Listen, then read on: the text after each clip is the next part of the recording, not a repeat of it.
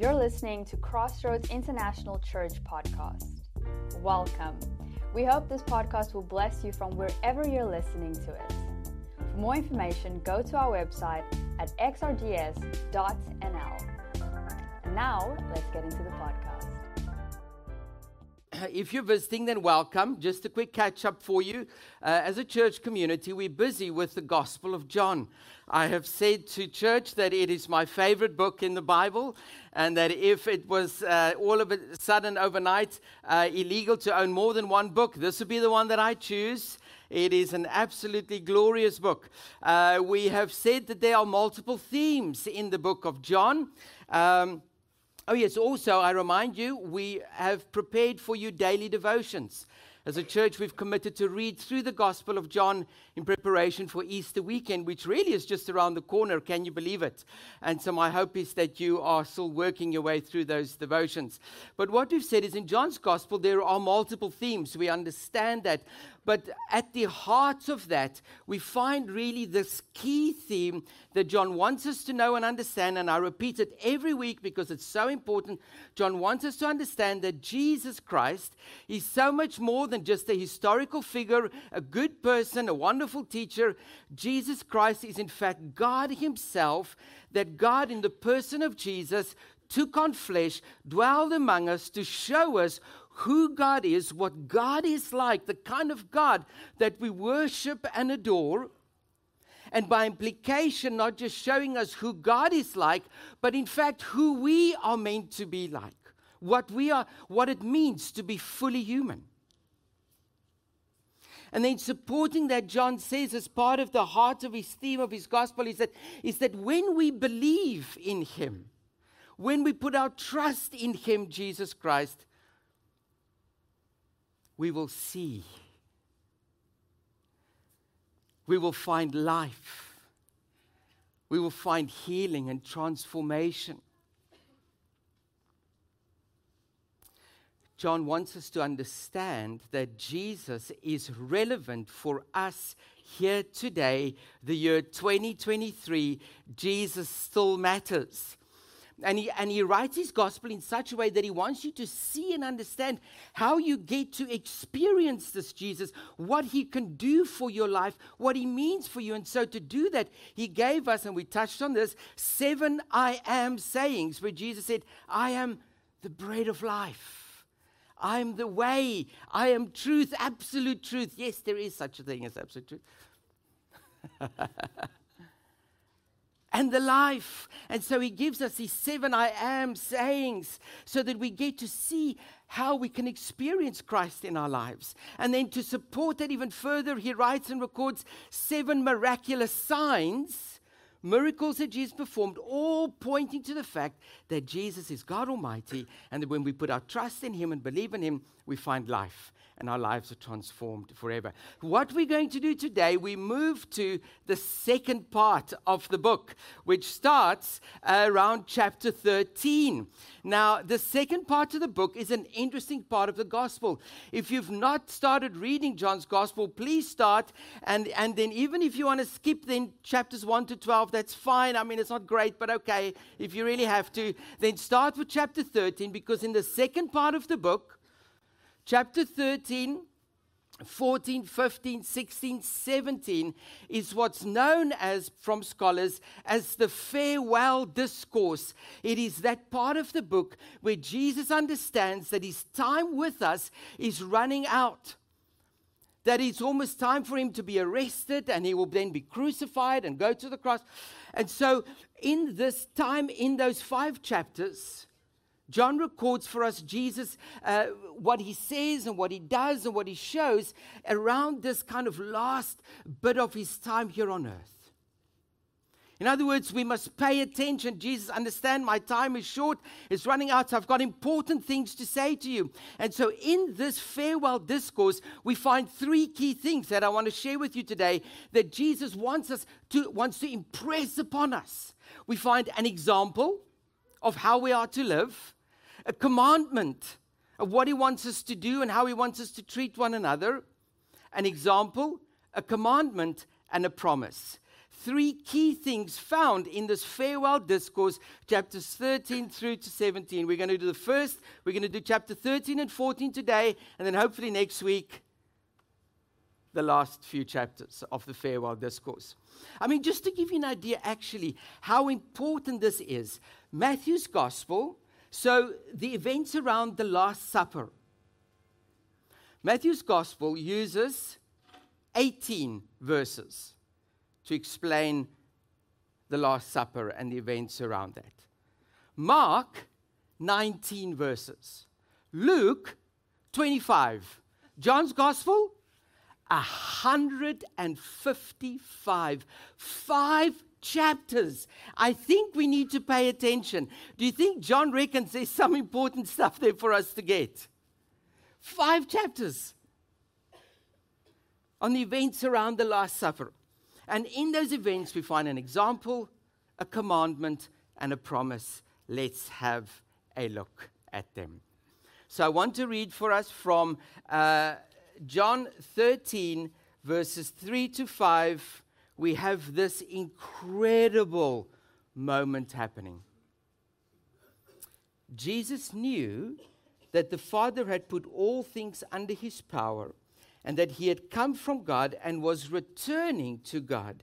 So he got up from the meal, took off his outer clothing, and wrapped a towel around his waist. After that, he poured water into a basin and began to wash his disciples' feet, drying them with a towel that was wrapped around him. And in there, we find an example. Side thought quickly why weren't their feet washed in the first place? I wonder. I suspect I, I, I have some suspicions. Maybe something to do with pride. Anyway, you think about that. So they have this meal. Towards the end of the meal, Jesus gets up and he washes their feet.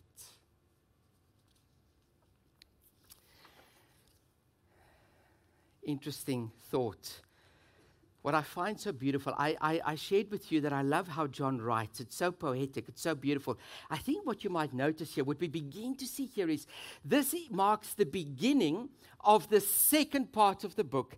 And what we see is how the beginning of the second half of the book echoes in a beautifully poetic way the beginning of the first part of the book. We find this connection, the beginning of the first part of the book being echoed here by the beginning and the second part of the book. In the first part of the book, let me explain. John, John introduces us to this descending God, descending from heaven, taking on flesh to come and dwell among us. And so God coming down, taking on flesh. At the be- and now the beginning of the second part of the book, yet again, we have a descending Jesus.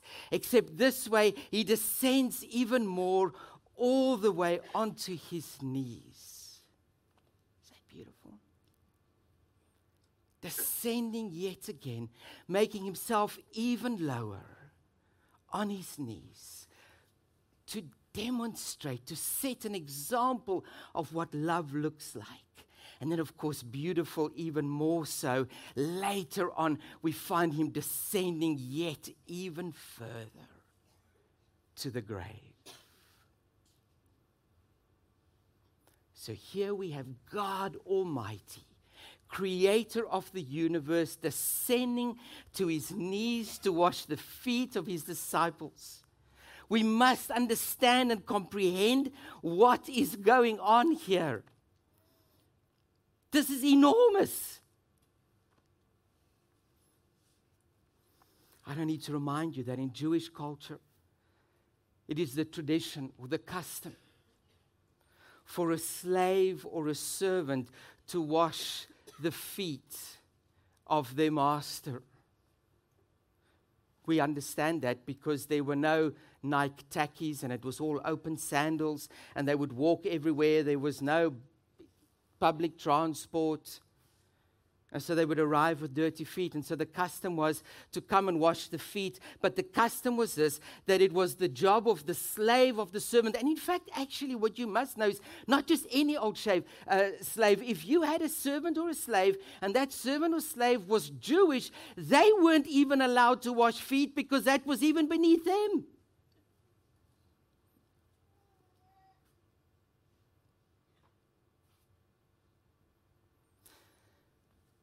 An inferior washing the feet of a superior.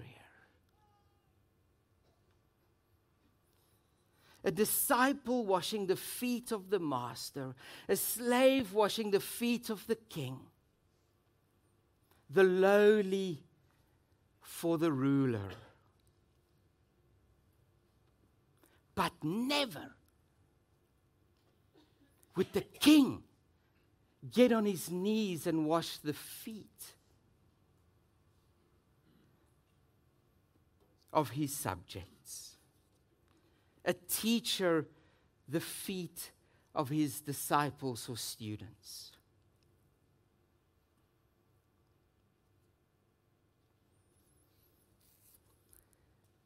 I think the disciples were unable to understand what Jesus was doing here. He was giving us a new vision. First of all, a new, I mean, a new vision of what? First of all, a new vision, a new model of a relationship between God and us. But also a new vision, not just of the relationship between God and human beings, but a vision of a new way of being in relationship with one another. With people who are from different backgrounds and cultures and races. He was giving us a new way of being with one another. You see, friends, I don't need to tell you because you know this all too well that all groups and all of society are structured around a model built on a pyramid. Where at the top, we have the powerful and the intelligent and the wealthy set there to rule and govern. And at the bottom, we have the servants and the slaves and the immigrants and the unemployed and the mentally ill and those with disabilities, all too often sidelined, marginalized, rejected.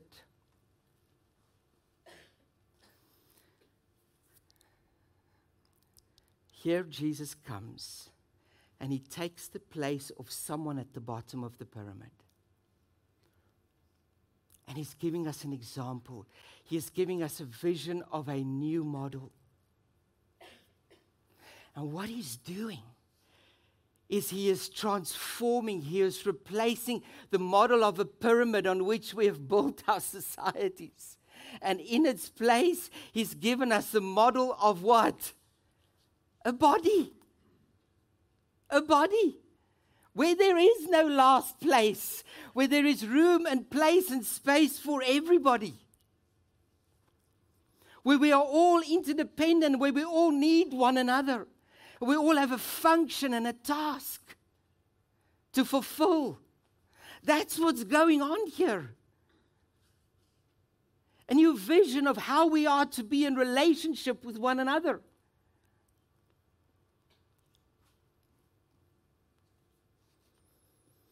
And what he's doing is at the same time, he is also, I believe, calling us in washing the feet, taking the lowest of the low position of slaves. He is saying to his disciples and his followers, you and me, will you see? Will you pay attention? I'm setting you the example. Will you b- pay attention? Be attentive to the least in society. Will you notice them? Will you see them? Will you pay attention to them? An immensely powerful moment happening here. Also, some more beauty in this passage, in those verses. Wash is symbolic of what? To clean is symbolic of what? Forgiveness, right? And so he was foreshadowing how by his blood we will be forgiven and cleansed and washed clean. Thank you, Jesus. But at the same time, in doing that, he was setting the example and he's saying, Will you go and be models of forgiveness? Will you live that towards one another? An example. Beautiful. Okay. He gives us a commandment as well. So, shortly after he washed their feet, he said these words to them.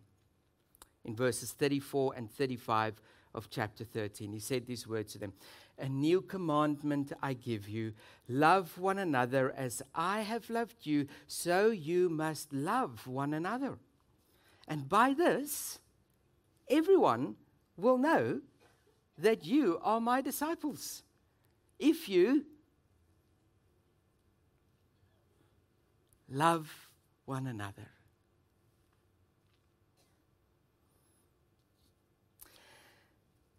What's new about it? Well, because in the law of Moses, you remember the Hebrews were told to love God with all their heart, all their soul, all their strength, all their mind, everything within them, and to love your neighbor as you love yourself. You know that, right? And so Jesus says, Yes, do that. But I want you to love one another more than what you love yourself. In fact, he says, I want you to love them as I, Jesus, loves you. That's what's new about it. And then, oh, so by the way, let me show you what that looks like. Bring your feet, let me wash them.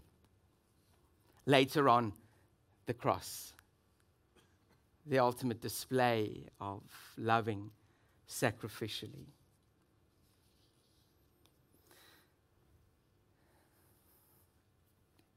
He calls us to notice, to be intentional to look around and notice and see those who are in need of lifting up, of kindness, of mercy, of grace, of love, of a hug and an embrace, even if they don't deserve it.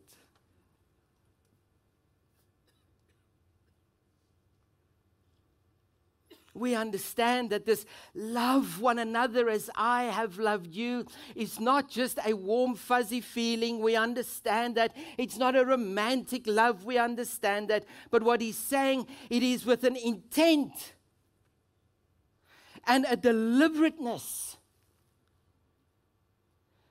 to show goodness and kindness towards one another, towards the other person, even if they don't deserve it, even if it is sacrificial and inconvenient, will you show kindness to one another? As I have loved you. I want to share with you, I shared with the second service last week, one of the coolest stories I have heard in a long time. Leonard uh, last week went to the Jumbo to go and buy some gift cards. You, you will know when we have communion, we take up a care fund offering to care for one another, to do what Jesus commanded us to do in John 13. So Leonard goes to go and buy these gift cards. He gets there and he's buying gift cards all of a sudden, bells go off, lights, alarms, things go crazy. I exaggerate a bit, but you know what I mean, right? And the whole thing crashes. And the lady says, I don't know what's going on. My machine's broken. It doesn't want to work. I need the manager. The manager comes. He comes. He looks. He says, I don't know what you've done. You've broken our machine. It's, uh, our whole system is down. I need to go phone head office. He phones head office. And as it turns out, we have exceeded their daily limit for buying gift cards. we crashed their system. That's the kind of church I want to be part of. Crashing Jumbo's gift card system. Yesterday, we made an appeal to you bring your old clothes so we can share that with one another. And so we had remarkable and beautiful volunteers all week. They're sorting through the clothes by size and sex and, and age and just sorting through it, working hard. Yesterday, we had so many people arrive at church, and so just saying, Here it is, take it. A lady asking, Okay, well, where do I pay? You don't pay, it's for free. That's the kind of church I want to be part of. And this is how the world will know that you are my disciples by how you love one another. I remind you that Jesus came to show us what God is like and to show us what it means to be fully human. And so, as his time is running out, he says, I'm listen, gather on. I'm giving you a new commandment love one another as I have loved you.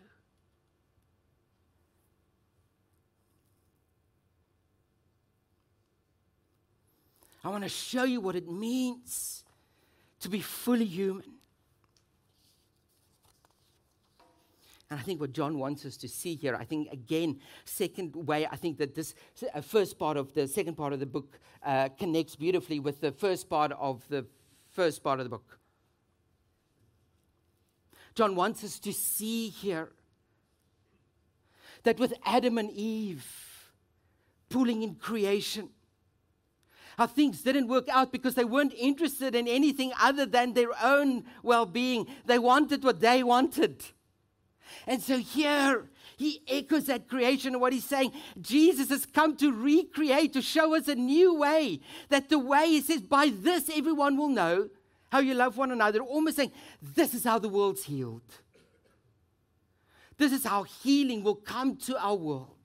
When my people love one another in a sacrificial way, the way that I have loved them.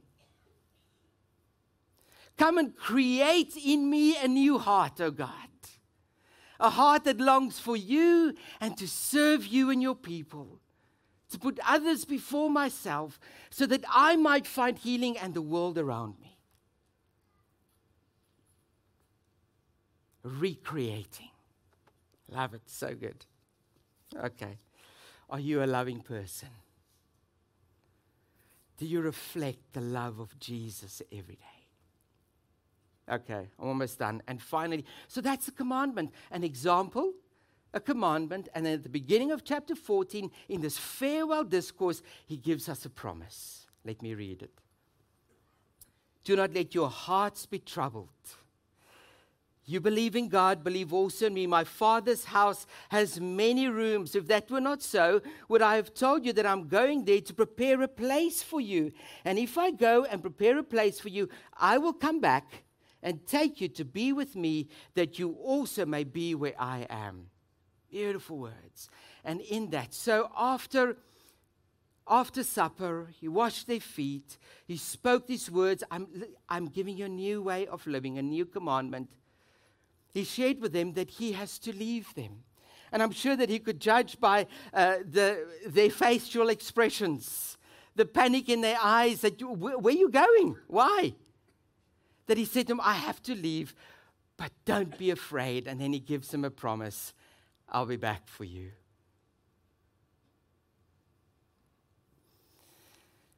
I think this is so beautiful. He speaks these beautiful words Do not let your hearts be troubled. Do not be afraid. In my Father's house is many rooms. I go and prepare a place for you, and I will come back for you.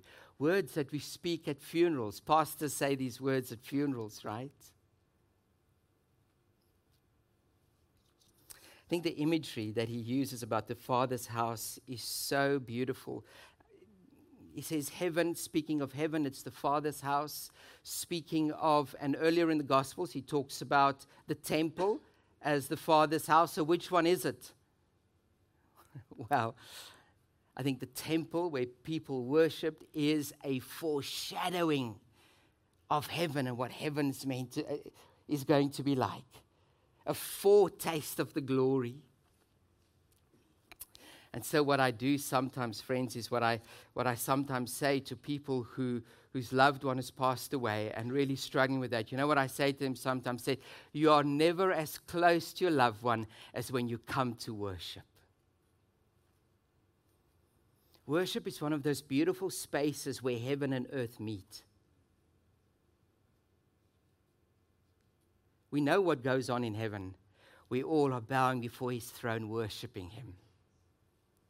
And so while I am here worshiping God, praising Him, connecting with Him, while I'm doing that here, I am joining with all the saints that have gone before me in heaven. As they are worshiping God, I'm worshiping God, and we are closer than what we've ever been.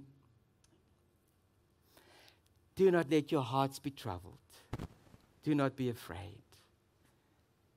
For in my father's house are many rooms. The, the imagery he uses about the father's house is so beautiful. The word father's house is an interesting word. It is uh, the word okia, and uh, don't worry about my pronunciation. Oikia sounds for house. It sounds a lot like a word you know. IKEA. Now, I don't know if that's intentional. I'm not saying it is, right? I, I don't know. Maybe that was just a coincidence.